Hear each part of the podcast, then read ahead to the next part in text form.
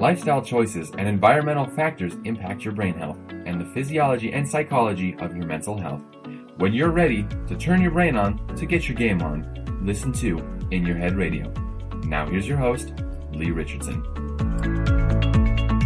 And we have got a great show for you people that are out there thinking, what can I do to make my relationship better? Whether you're married or not, you're in a strong relationship, but you know it could be a little bit better. So we've got Bill O'Haron, and he's a licensed clinical social worker, and he's been studying, teaching, and counseling for the last 16 years. His work is focused on helping clients better understand the challenges and the work involved with being in a mature relationship. He's written a book, Waking Up Marriage. And, you know, there's a, a quote on the book marriage is the ultimate source of friction, and therefore, the purest arsenal vessel to achieve the most growth. And that just, Bill, thank you so much for joining us today. You're very welcome. I love it. My wife says I'm incapable of small talk, and I think she's right. And I love nothing more than doing this. So thank you so much for having me. Well, thanks for being here. I mean, I know you've been married for a good while, and I've been married for a good, good while. and I can honestly say, you know, I'll be very honest, I've been married 41 years. Wow. And, you know, in the early years, you have kids, so you've got this this purpose, this cause to re, just unite around. And then the kids grow up, they go to college, they get married, they start their own life and and that relationship in a lot of ways does become more work. Yeah. Yeah, it's a great point. You know, you're right because in the early days it's a lot of physical work and you guys are you know the two the couples are t- typically in motion the whole time. They get to slow down. They probably spend a little bit of time together a little bit of time with friends but there's always a common cause of you know diapers and you know whatever the action is. And then that's that the action the actual outside action slows down and then the demands of the relationship change. The muscle set demands change. The ability or the need to listen. You know if you are in a relationship and you know we're 10 years in 15 years in we think we know where each other's at, but we've changed a lot. We change every seven years. Literally, biophysically, we change. Literally, our cells shift every seven years. So the later the later stages of relationships, the average marriage they say lasts seven years. Really, what they're saying is hang in there the first seven because the next seven are going to be a different set of work.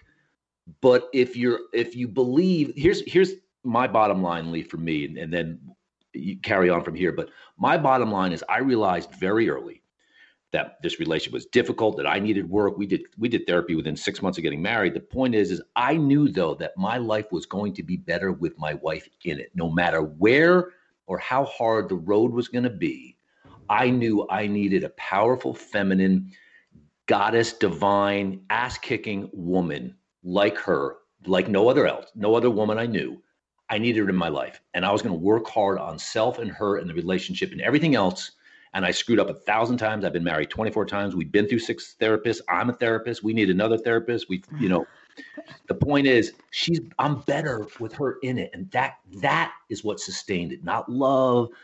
You know, it, it was it was just this belief that I'm a better human being with my wife in my life. Well, you make a really valid point there, Bill, because we all want to be our best. That is our underlying cause, our underlying motivator is I want to be the best I can be.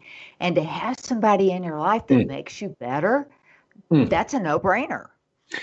You nailed it, Lee. And what's what men struggle with, let's just get right into the, the beat, belly of the beast. What men struggle with is we don't like taking dictates. We don't like taking new information necessarily from the outside world let alone we really struggle with the feminine giving us new information or or challenging us because it's kind of like a reminder of our mom challenging us a little bit. And maybe those are gross exaggerations but a big part of my study and research on the book was men need they say um, love is to destroy and to be love is to be destroyed. And when a man's heart understands that he knows that his wife when she says i want a divorce my wife's asked me for a divorce 80 times and we have the most amazing relationship but when she says, I want a divorce, what she's really saying is, You're not listening to me and supporting me the way I want. So I've got to go global on your ass, excuse my French, in order for you to hear what it means to support me.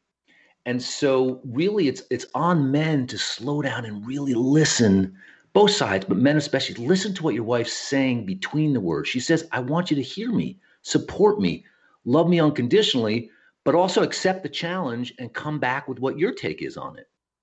And and it's it's that's why relationships are it takes work, but really the work is on me, not her. I need to look at why I feel small and less than and that little boy when she's dismissive with me and, and I can challenge her on that. But that's that's really kind of from the highest level, that's why relationships are work. But if you feel like your other is better you're everything's better with the two of you together then then you've got the first step. You've already passed the test halfway through. Now comes the work and willingness to let the other person open you up. Well you touched on a couple really good points and it really brought to mind i mean i one of my biggest challenges is with my husband is I'll come home and I'll and I will vent about something that happened at work or and he wants to fix it. He wants to fix it. I, I knew you were going there. You are spot on. I knew exactly where you were going. And I'm like, I don't want you to fix it. I just want you to listen to me. Oh, okay. But then we could do this. I mean, so, and, and I think it's, you know, him, he thinks, I just want to fix it for. And he's always, I started my own business, the Brain Performance Center, back in 2009. And he has truly been the biggest supporter. Mm. I mean, financially, emotionally, in every which way. But he still doesn't get the fact I don't want you to fix my problems. It's so true. You know, I can't remember who defined it. I think it was David Deida said that the masculine system is built on mission, right? We, we want a mission, go to the death. That's why we like gladiators and football, whatever. We, we want a mission. We want to take it. We want to put it on our shoulders and carry a mission down, whether it's our, our wife's business, our own business, our kids. Where the feminine really is the exchange of love. It's it's the holding the hoop holding the space. You know, the the Hindu, the Native Americans say the, the wife, the woman holds the hoop and the man steps in it. So that's why the heart is the woman's. It's the feminine locale. And so men, we want to fix stuff because we feel like that's our purpose. Whereas you nailed it. I can't tell how many times my wife will look at me and say, I don't want your input. Just listen to me. And I've gotten so good. In fact, what I do is she's talking it, and even if I'm not fully paying attention, I repeat the words because I, I'm creating a physical effect so that I can listen to it. She'll say something and I'll actually repeat it out loud so that I stay with the thread and we can be in that supportive space. But they also said but you know that's the basis of counseling, reflecting yes. the feelings. Yes. So good exactly. job. Exactly.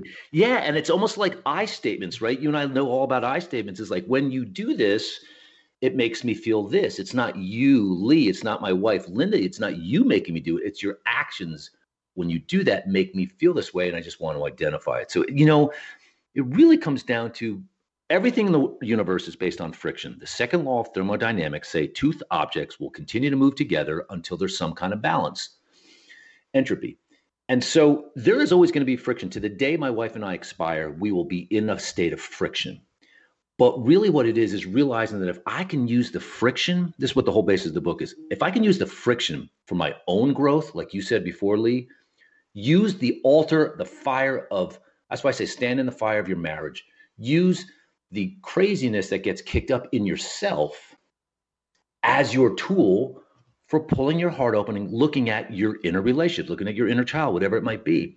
And it's a great ride. And they, so they say the number one, the two most important things in a marriage. This came from the Madeira Divorce Project. It's a longitudinal study where they d- divorced folks for 10 to 15 years after their divorce. And the divorce folks said, if I had done these two things, number one, is maintain the friendship. Through all the craziness two people have to maintain the friendship whether it's going out and playing you know playing hopscotch whatever it is there has to be a friendship base. And the second was was communicate more because if the resentment gets to a certain level you never come back. And i think i think that's what you're seeing i'm sure you're seeing in your practice i've got a lot of calls of, of clients or prospective clients saying i don't know if i can come back. The resentment is so thick in the pandemic these 12 months has shined a light on all the stuff that hasn't been resolved. So, anyway, I, I, I digress, but it's powerful. The friction is powerful.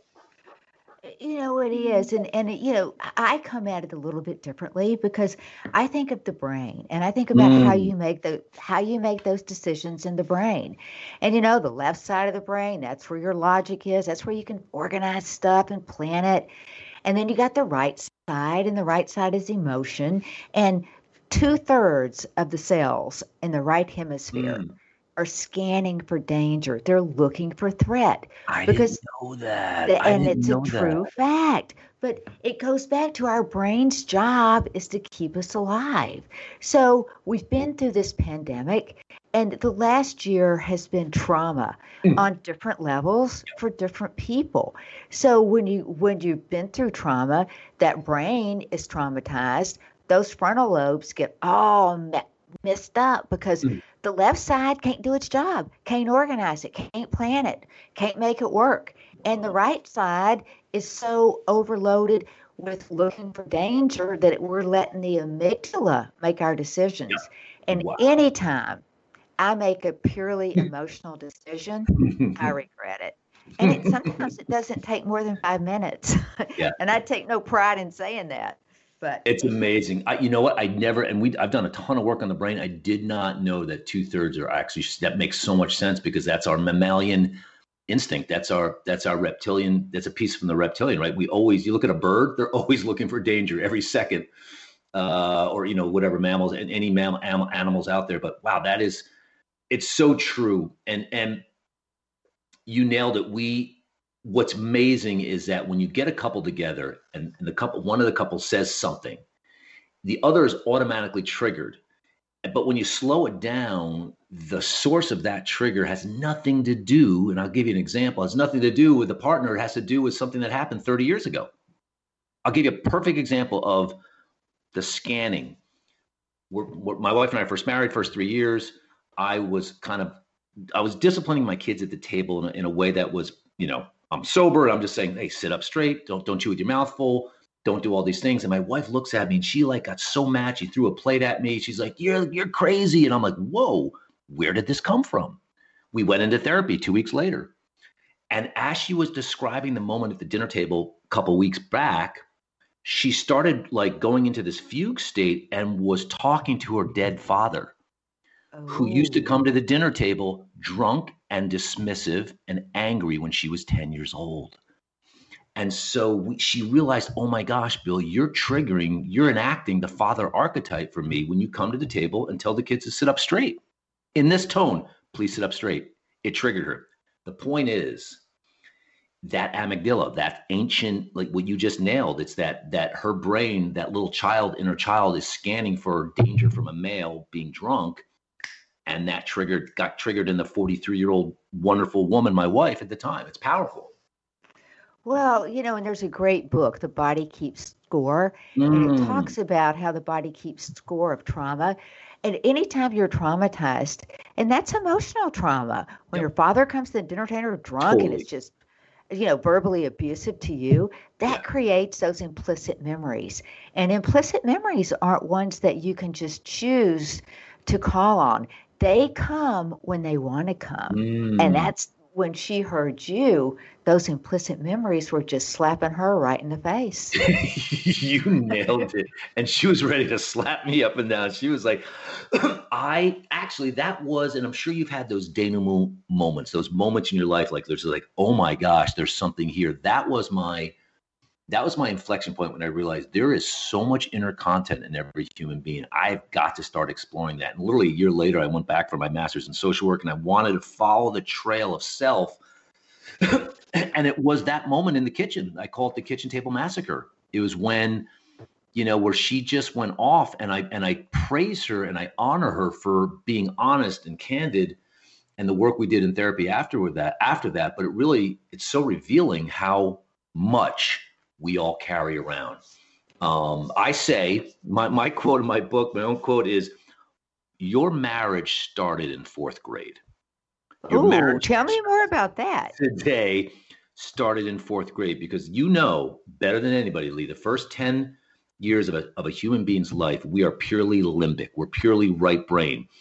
Uh, the early child is, the skin is thinner, um, the the child's heart and the mom's heart and the parent's heart, whatever adults are around, it's an antenna. So the, the heart is radiate radiating biomagnetic and bioelectric energy outwards. And so our parents' lives, the name of my book was originally to be called The Space in Between, because the first 10 years of our lives, we soak biomagnetically, we soak the life experiences of our parents into our limbic body, into our heart, into our belly.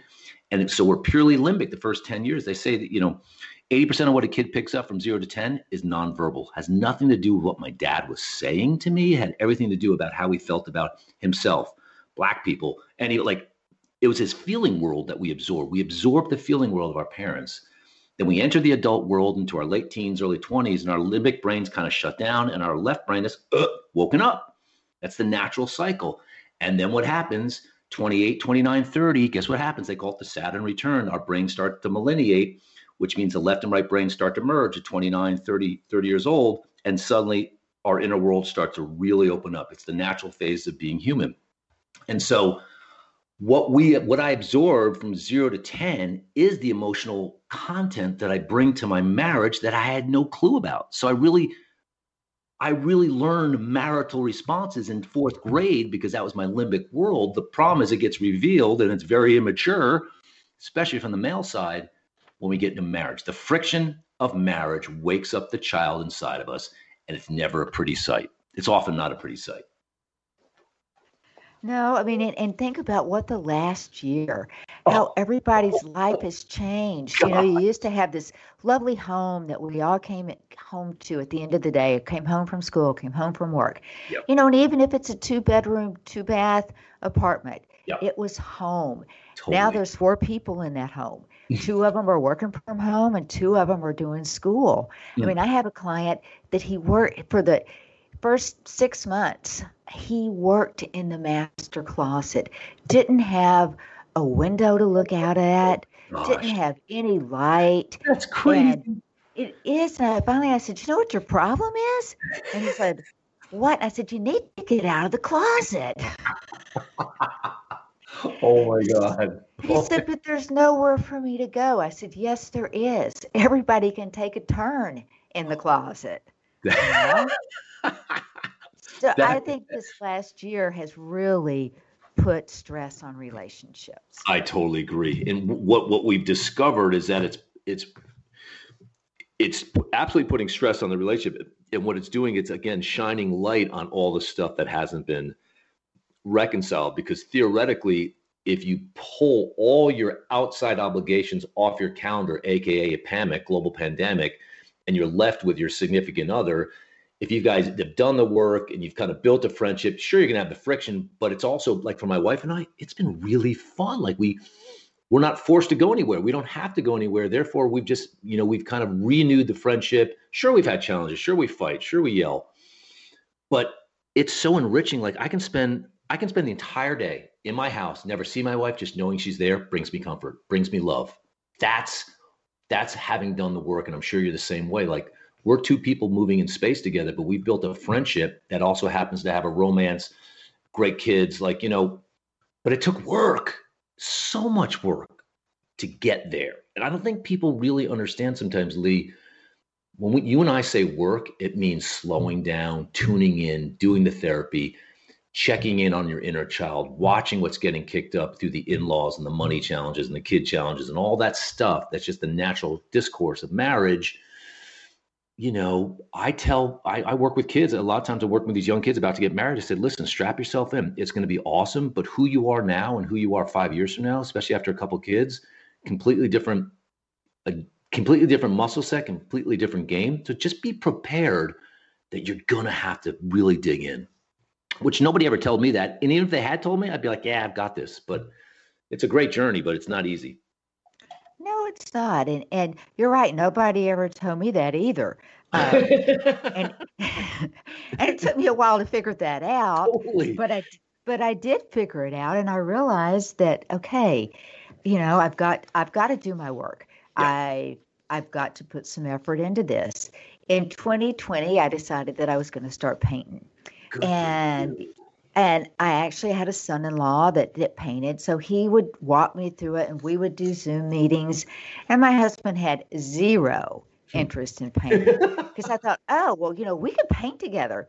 And he would, I, I figured out really Give you one of those looks. Yeah, uh, not even that. Not even raise the head. Uh-huh. um, and I started thinking, okay, as we come out of this, I want us to have something that we can do together that we didn't have before. Mm. So New Year's Eve, I said, you know what? We when we first got married, we played a lot of backgammon.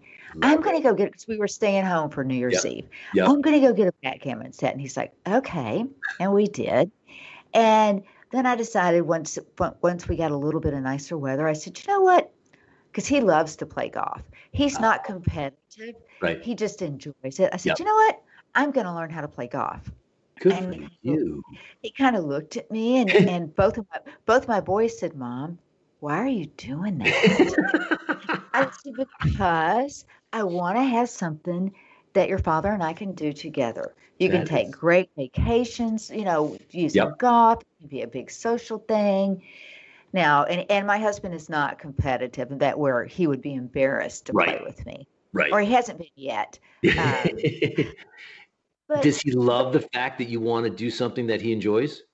yes he does Love And he has been so patient in trying to teach me Mm. and to get me a lesson.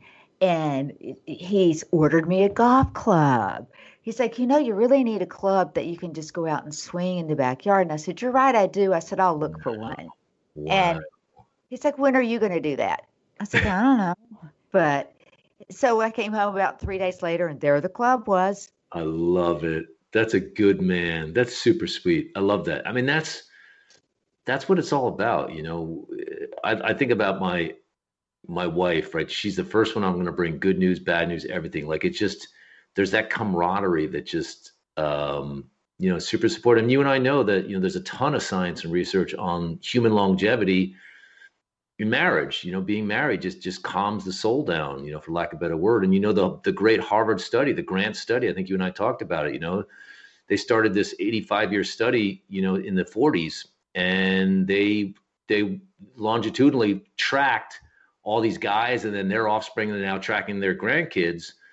And their summation from that grant study was the most important things in life are relationships. The most important thing in life are the relationships you have or don't have.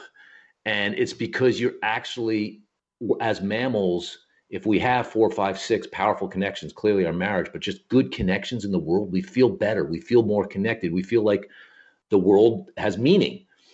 And, you know, a lot of us shy away from these relationships because it's causes us to have to kind of step out of our skin. And the only way we've, after 20 years of research, 18 years of research, vulnerability is the only way to truly deepen a relationship. Me being vulnerable to my wife at the right time, her being vulnerable to me at the right time, and at the right time is very important. But you know, you and your husband know you've had those rough moments, you've had the vulnerability, and you've built this friendship, which which is the world to you. It's the world to him. It, gives you strength when you go out in the world, knowing you have that connection to that other soul. Well, you're right. But I think, you know, one of the things that really played a part is both of our, we grew up in homes where our parents were married and they stayed married uh, for a very long time. Yep. And the behavior that we saw modeled is what influenced, you know, us. And it's, well, this is how I should treat a husband or this is how I should treat a wife. And, you know, where I see clients that really struggle have Yeah. been, and there's some, there's some great kid there's some great families that come out of divorce homes i am not i'm not 100%. you know making a, a global Yep. statement but when you haven't seen any behavior modeled it makes it really hard to know intuitively what to do You nailed it, Lee. You nailed it. it the, it's all modeling. And, and that's why when I work with, I'm sure you're the same way. When I work with parents, they're like, fix my kid, fix my kid. I said, listen, do this, practice doing this, pra- watch how you're responding to your kids and your wife, because how you are responding is going to be the way your kids are responding. They're not picking up what you're saying, they're picking up how you're feeling about stuff. So, and the one thing a lot of folks, we all need to get better at is tuning into our feelings. What am I feeling right now? What's the only thing in the world that somebody said this to me 15 years ago? Bill, what's the only thing in the world that you can control? I'm like, taxes? They're like, no, how you feel. You can't control anything else. And how you feel, Bill, determines how you react to your wife, Bill. And so that struck me like, whoa, only thing I can control is how I feel. And now I'm not working hard enough on that. I like bingo, time to work more on tuning in. And that's what you do with your clients. You help them tune in and uh, understand how they're feeling, and their feelings are driving their behavior. Well, and I come at that from a little bit different perspective. I tell my clients they have to actively listen Mm. because you know, how many times have you talked to somebody and you could see they're are they're they're formulating what they're going to come back and say to you. You know, they've already they're they're not hearing a word that you say. Totally. You've got to actively listen and and sometimes that we just have to you made shared a good example repeat those words yes. make sure that you really did hear the message Yes. Yes. Yeah. Repeating has been one of my greatest tools because it forces me to actually listen.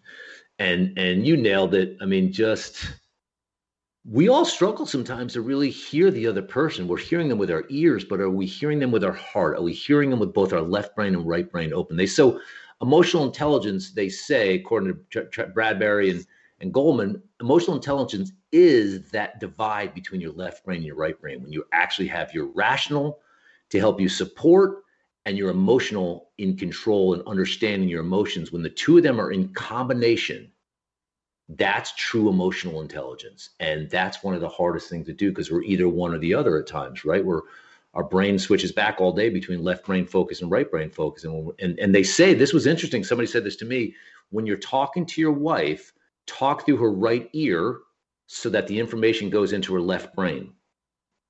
That's an know. interesting point. and I never, I'm like, wow, that's interesting. Of course, I have never been able to figure out to do because I don't want to like be walking around the counter, like trying to, trying to talk in her one ear. Um, because she'll be like, you're crazy than I thought. But, but, you know, you know better than anybody, Lee, how that brain's working, right? And how to manage the, uh, whether you're feeling rational, the logic in you, or is the emotional in you. And that's the biggest challenge. And that's, that's really where the work is is trying to find that balance inside ourselves so we can be fully present to listen to somebody else because they're going to be out of balance typically so if we're out of balance and they're out of balance not a good moment and not good communications. Yeah. I mean you know if ideally if you communicate you communicate without judgment and you Yep. let everybody express their opinions and their needs. But that's hard to do. You know and i think you made an important point and i want to repeat it before we go to break. Yeah. people won't remember what you said. They won't remember what you did. They remember how you made them feel. You nailed it. We'll be back after these messages. We all know that alarm clocks were invented for people who don't have kids. But before the alarm clock was invented, how did people wake up in time for work? Previous to the alarm clock gaining popularity, people in Britain and Ireland might have been awakened each morning by a knocker up. A knocker up was a person that was paid a few pence a week to wake up slugabeds and clinomaniacs. Those are people who like to sleep in. Ups used pea shooters to roust folks who were oversleeping and long bamboo sticks to reach windows on higher floors. It was the responsibility of the knocker up to not leave the window until they were sure their client didn't go back to sleep, even if they had matutolypea, otherwise known as waking up on the wrong side of the bed. It's words you never heard. I'm Carolyn Davidson, and Words You Never Heard has been brought to you by the Bariatric Surgery Center of Dallas. Words you never heard. Got a lead foot? According to state troopers, here's what not to do when you get pulled over. Don't be a lacrymus and start crying right away. It doesn't help. But if you're under 20, crying won't be held against you. Don't ask for a break, and don't yell or start any argy-bargy. And one trooper said, if they're going to flirt with me to get out of a ticket, it would probably insult my intelligence. But unfortunately, I don't get hit on all that often. So flirting or being a gill flirt won't work. Did you know that 15% of all drivers get 76% of all traffic tickets? And the odds of winning if you challenge a traffic ticket in court are 1 in 3. So what should you do when you get pulled over for speeding? Be courteous to the officer and most of all, be honest. It's words you never I'm Carolyn Davidson, and you can have fun challenging your words you never heard vocabulary with my free app, Too Funny for Words.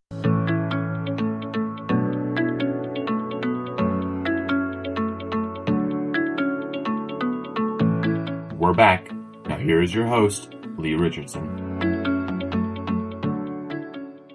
We're back, and you know, we've all thought about what we talked about before, and it made me think about the last year. And, and when we first went into lockdown, my husband travels 40 weeks out of the year, and I've become a very independent soul.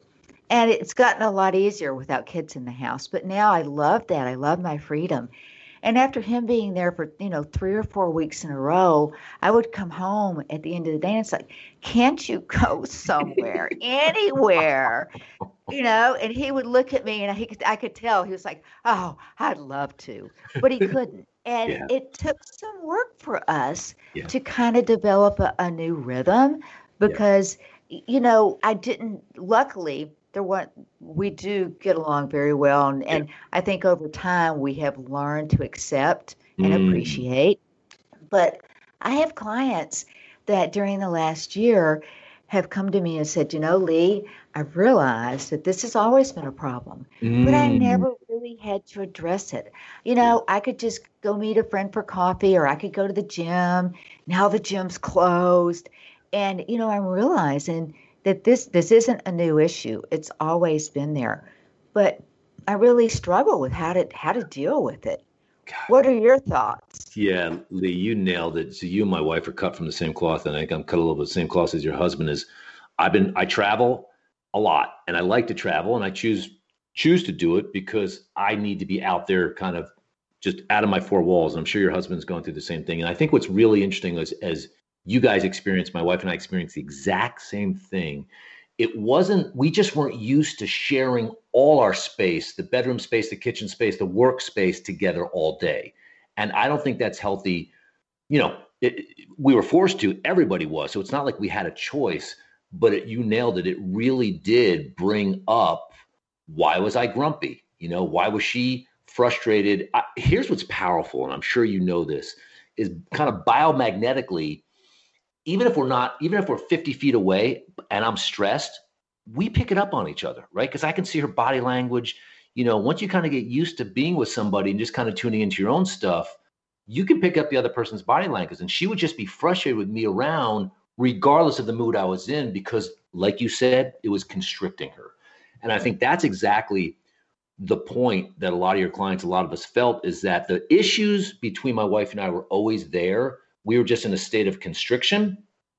And therefore, we were forced to look at it. And we did. In fact, a couple of my kids, one of my chi- kids started doing therapy during the pandemic, therapy that that she hadn't been looking to do, although we'd been talking about it. But the pandemic was a breakthrough for her because it was constriction. And she realized, oh my God, here are my issues and it really really was cathartic and so i say i say the best thing people can do is they can do a couple things but one of the most powerful things is go find a third party and have the two of you talk to them. And it's not like it's not about fixing. Nothing needs to get fixed. It like you nailed it before it's about communicating. And when you put a third party in the room even though you and your spouse have been communicating for years and years and years, you put a third party in that gives you a different lens and a little bit of a different perspective. And we've seen rates of therapy go up. We've seen rates of divorce go up during the pandemic the last 12 months. So we've seen the action. Stuff is happening. I'm getting calls from new clients almost weekly saying, you know, I just know stuff's coming down the road and this pandemic's really kicked it up. So getting busy doing the work and communicating, you know, that's been you know that's that's the opportunity i believe this monastic pandemic life has created has allowed for if you're willing to do the work some people aren't though No, they're not. And I think you touch on the, the you hit the nail on the head when you said the word communicating. Mm. Because the way we communicate, we all have different styles of communication. Oh, Sometimes I don't want to make a decision. I don't want a confrontation. So I'm passive. I don't care. I don't know. And then sometimes, you know, I say that, but then I get a little passive aggressive when I say, Oh, I don't care where we go eat. I don't like Yeah. this. Why we come here? You know? and then sometimes I'll get a, I'll feel like nobody's hearing me. So I'll just get a little assertive. Did you hear me? and and all of that hurts the relationship. And and I know, I know what the ideal way to uh, communicate is. It's assertively, not aggressively. Mm. And you know, everybody needs to be heard. But and you know, I and I'll tell clients it's really easy. There's only three things you need to do. You need to learn how to say no. You Mm. need to actively set some boundaries, and you need to listen. But Yeah. you know as well as I know, that's not that easy. Yeah, because we don't know where our boundaries are. I love those points. I wrote them down. I, it's hard to know our boundaries. It's funny. Just this past weekend, my wife and I had a. I had a. I was willing. Here, here's what I've. And I, I don't know if other men struggle with that as well, but in general, often we struggle with sharing something that we know the other person's going to react strongly. And my wife was the way she's asked questions over the years, she's asking them, but making me feel, making me, I feel small and less than when she asked the questions because she's kind of saying, Why haven't you done this yet, Bill? Are you sure this can get done? Right. So, what I'm, the point I'm bringing up here is that I've often not brought up, like, could you, could you look at how you're asking what your feeling is behind that? I knew she was going to erupt. Sure enough, we're sitting in the Lowe's depart- uh, parking lot this last Saturday, and I just decided this is the moment. And I turned and said, "Blah." I said, "You know, sweetheart, the way you're responding, the way you're talking." She looked at me like she was going to basically punch me. And but what I was doing is I just had to communicate, and I did it in this this voice style and this exact tone. I said, sweetheart, just look at how you're reacting right now. This is why this thing's been an issue, and I own 50% of it, and you own 50% of it, right? Lee, you and I know I only own 50% of my marriage. She owns the other 50%. All I can do is my work on my 50%. She does her work on her 50.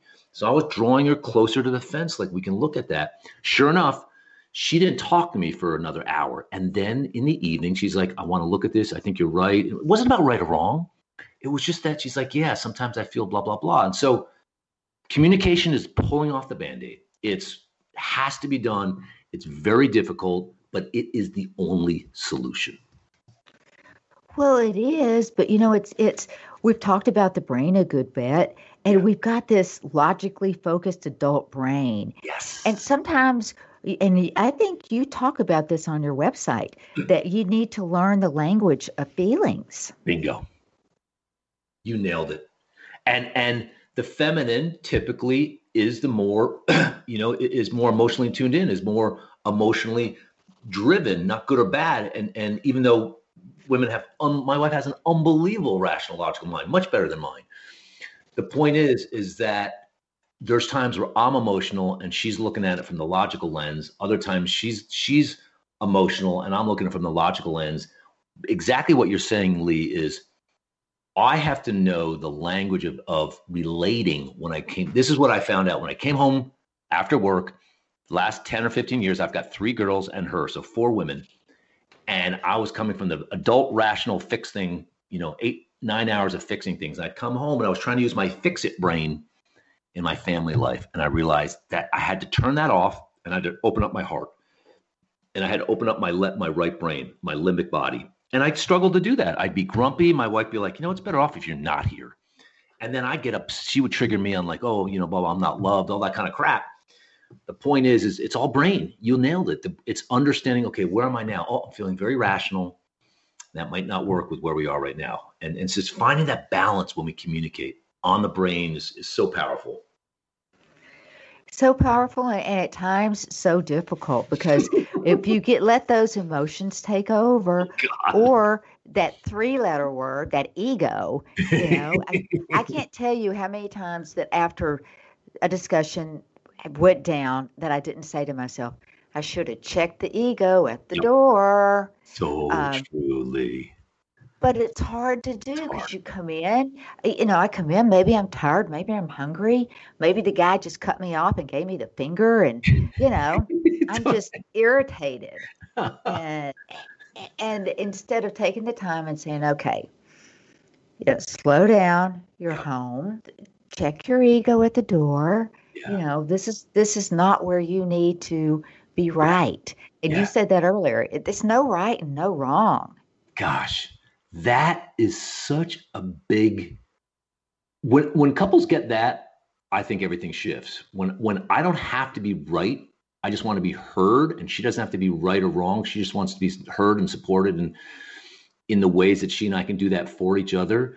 This whole, I just, I early on in my marriage, I was like, I got to be right. I got to prove her. I got to prove I'm right, so she thinks I'm worthy. All these things of proving to my egoic self. and finally, you know, it just kind of gets stripped away. We're like, listen, I, I can be wrong and still be loved.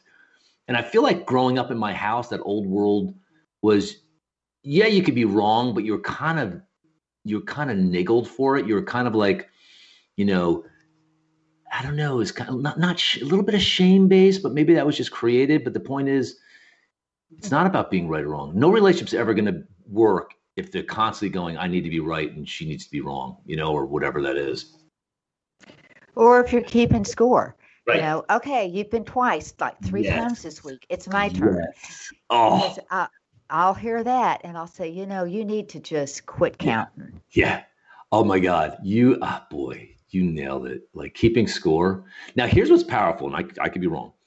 I feel like women have such often good emotional intelligence or good emotional memory for certain things that that hurt them or they felt undone by and and they don't forget it and and addressing that you know i, I remember I, I was probably two years ago my wife and i were having dinner and she brought up something that i did seven or eight years before. I said yeah but sweetheart i think that's kind of unfair because i wasn't intending to be a jerk. I just was unconscious and i was a jerk. She's like doesn't matter. You hurt me. And then so i had to look at that and it certainly helped to hear that um, amazingly helped amazingly to hear that. But it is amazing how a certain event will happen and it gets stored in our limbic brain like you said that that scanning for danger right? And so it gets stored in that database and we then will overreact and then in, in years later because we feel that certain reverberation from that one event. And that's really powerful. And that's communication will elicit all this. Communication will bring it out. So never stop communicating. Bring your heart to the altar. Be vulnerable. If anybody's you know those folks listening out there i always say bill what do i do? I said be vulnerable. Share how you're feeling without having to be asked to do it. And don't do it when the when the conversation's in high energy. Don't do it when you forgot to take out the garbage and you forgot to take the dog out and the dog took a poo poo in the car. Don't do it then. Find a quiet moment and go you know i just feel blah blah blah. Be vulnerable and be open and allow it to allow it to soften the relationship boundaries. Well, and and you know what stands in the way of vulnerability? It's fear. fear. We're totally. and we all have fear, but Yep. we're so afraid yes that eh, you know it's, we're, it's fear, and it's just like when we go into that. We get nervous. We go into that fight or flight mode. No, I don't know what to do. You know, do I, or do I just go go numb?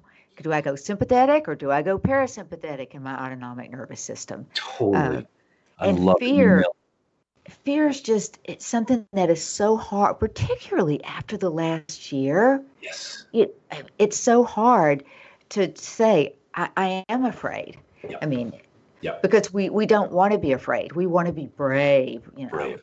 Totally. And especially men. We want to put on that brave face. We want to be the brave hero for our wife you know who also kind of represents on some level the the, the mothering archetype. Um, right? And so men don't realize when they say spiritual warrior a warrior all the great warriors had fear they just learn to understand it and use it when you need it i.e when you're in battle and if you're not in battle use it to see what it's scanning for, what it's looking for. I've, you got me hooked on scanning now. Um, and and and addressing the fear, and and really the fear is, I believe, most of our fear is based on, you know, either events or just things from our past that we see. Oh, that's reminding me of then, and I was in a place of fear. Whereas if you, I actually said this to my dad years ago. I said, Dad, you know, he born in the Depression era. He's he's born in 1932. He's 89 years old. Great man, phenomenal. We just celebrated his birthday last week. I said, Dad, and he comes from a fear-based world. That was a Depression era was fear-based. And I said to him 10 years ago, Dad, what if you spent if you took all the time you're worrying about stuff and you stopped worrying about it because everything you worry about pretty much doesn't come true. What would you do with your time and energy? And he looked at me, Lee. He said, That's a really good question. I don't know. In other words, he could not shake the fear. And it's exactly what you said. Some people, it's going to take a Herculean effort to shake the fear, but that's what we got to do. That fear came from the 1930s and 40s and 50s. And here we are in the 2000s. And it's unmerited, unnecessary, I should say. But it stops so many people from Yep. just the, the simplest things. You know, I didn't, I- you know, I, I didn't want to ask them if they'd like to come over because I'm afraid they would say no. Right. Or, or, or to bigger things, you know, I don't want to apply for that job because I'm afraid I Yeah. won't get it. Yeah. It really does interrupt every every all your decision making. Big time. No, it really does. And I think a lot of what you said it has has to do with that ego. We have this sense of self, and um, we really don't want to let people down. We don't want to let our parents down, or you know, we don't want to let ourselves down. But you know, we've done a lot of not only the brain work, we've done a lot of inner child work where we take people back to fourth grade. Literally, I'll be doing it. I did it four times this week. One more, two more sessions this week Whereas we just relax and we go back to fourth grade, and we'd be shocked, Lee. All humans would be shocked. All adults would be shocked at how much we knew in third, fourth, fifth grade, how much we knew about the world and our sensibilities, and how the third, fourth, fifth grader is a lot less fearful than typically than the adult. In other words, there's this belief at a younger age that all is possible, and then that gets unbelieved as we move into the adult world and we're proven wrong or whatever our dreams were. But if we go back to that dreaming body of the third, fourth grader and really get into that energy and really understand that those dreams, sure, I wasn't a professional soccer player, but the what I wanted to do, I can bring that energy and that helped lift fears out of me as an adult by going back and tuning into my 10 year old self, my 12 year old self, my 14 year old self. That's a lot of what the energetic, scientific based energetic work is on is go back and tune into that 14 year old and he'll help the adult inside you, to help the current adult. And so addressing fear is the most important thing. I think you nailed it. It's one of the most important things in any human being's life. What is my fear and how do I get at it? Well, and it's such a big part of anxiety and a big part of depression. It keeps you in a dysfunctional state Yeah. mentally. Um, and that's something that it can ruin a relationship very quickly. I, you know more about that than I do.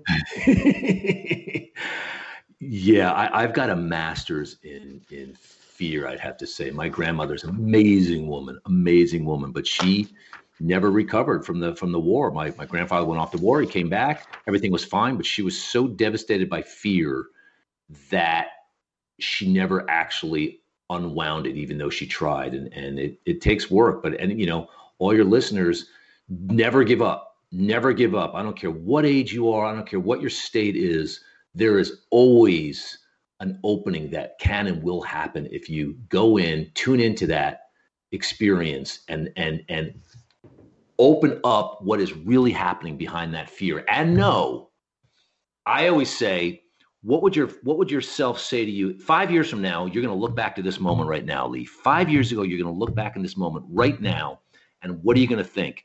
What you're most likely to think is, oh my gosh, I should have just freaking done it.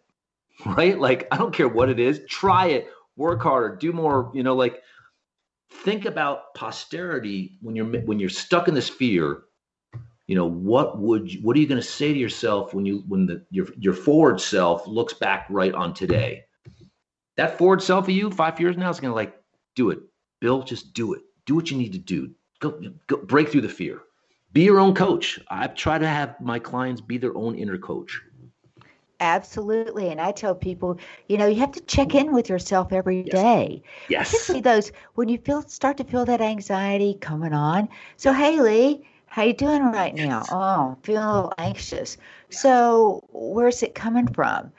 And then when you when you stop and you identify where it's coming from, is that realistic to think that that's going to happen? Well, no, probably not.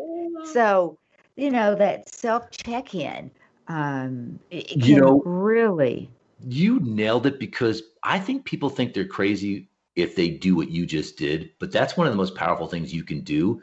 Is just you know I, I do it all the time. Like, okay, Bill, what, what's really happening here? Oh, you're feeling less than and scared because of blah blah blah, and that's why you're acting like a little kid. Oh, okay. It doesn't necessarily mean I change, but that self check in changes things. It really does. But we we're, we don't trust the voice.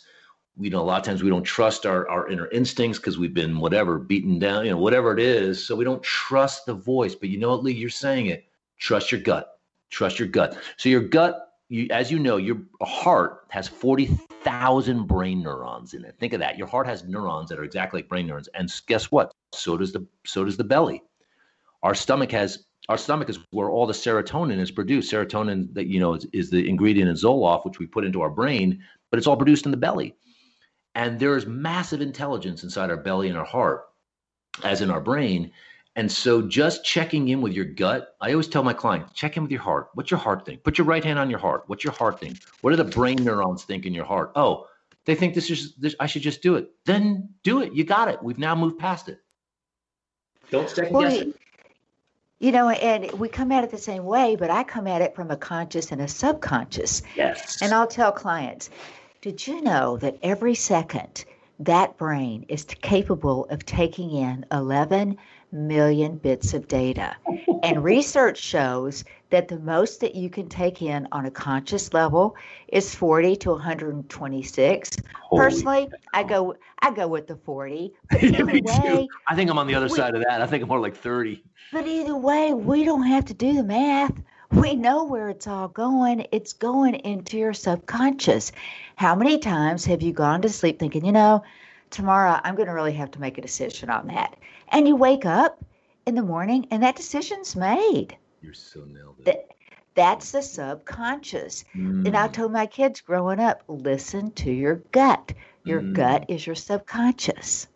Gosh, you nailed it. I didn't realize, I knew there was a big data difference between what's coming out of the, the gut self-conscious, uh, unconscious versus the subconscious versus the conscious. That's amazing. You're right. It can't, our rational brain, the youngest part of our, what, what's our rational, the neocortex is like 2 million years old compared to our reptilian and, and, and midbrain, which are like hundreds of millions of years old.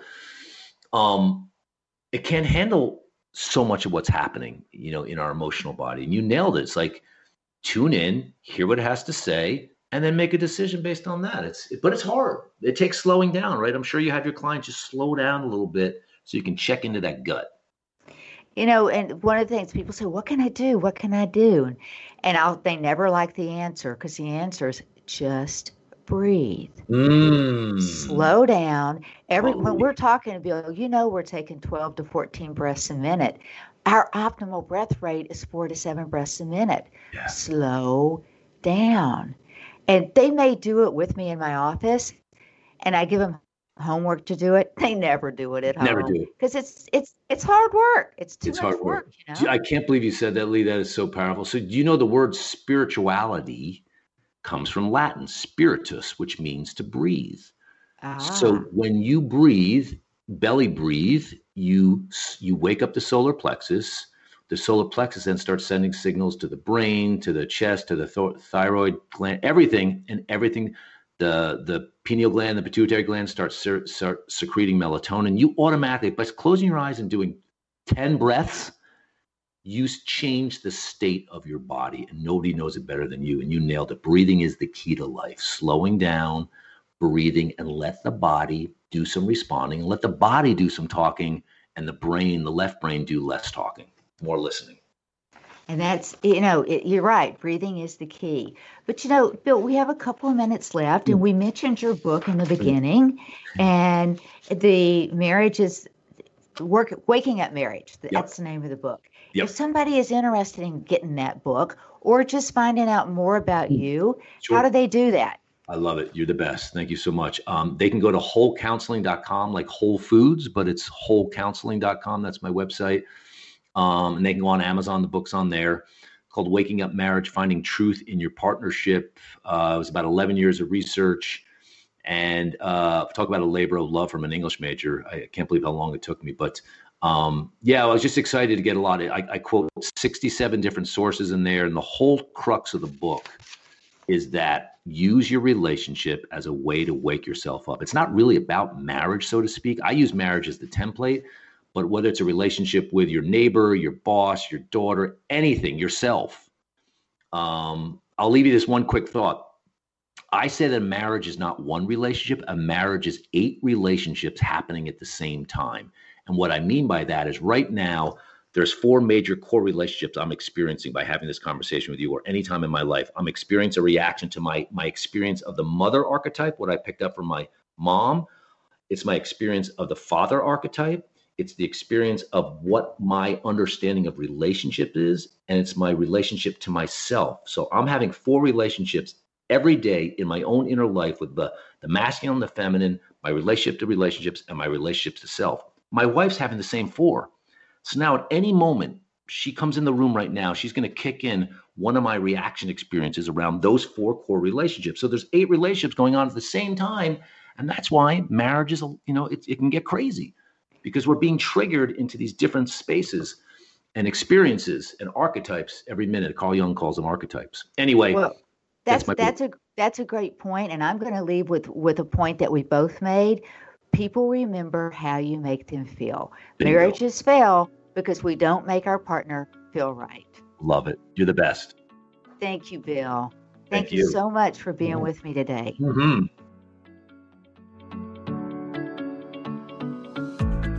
On behalf of Lee Richardson and the Brain Performance Center, we want to thank you for listening. If you'd like to hear more episodes like this, visit us on iTunes, Google Play, TogiNet, Stitcher, iHeartRadio, Spotify,